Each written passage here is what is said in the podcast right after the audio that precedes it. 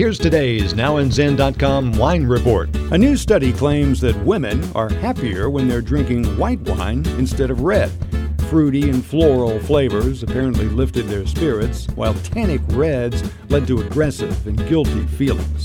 The report comes from the Technical University of Madrid, and it also found that older drinkers drink to remember, while younger people drink to forget.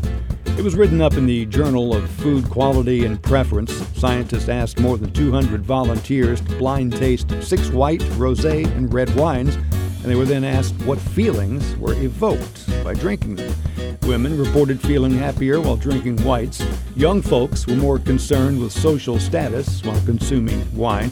Older people used booze to bring forth pleasant memories and engage socially. The study says that people under 35 feel less guilty about tipping a glass than middle agers, no matter what kind of wine it is. Explore wine on Now and Zin, Z-I-N.com.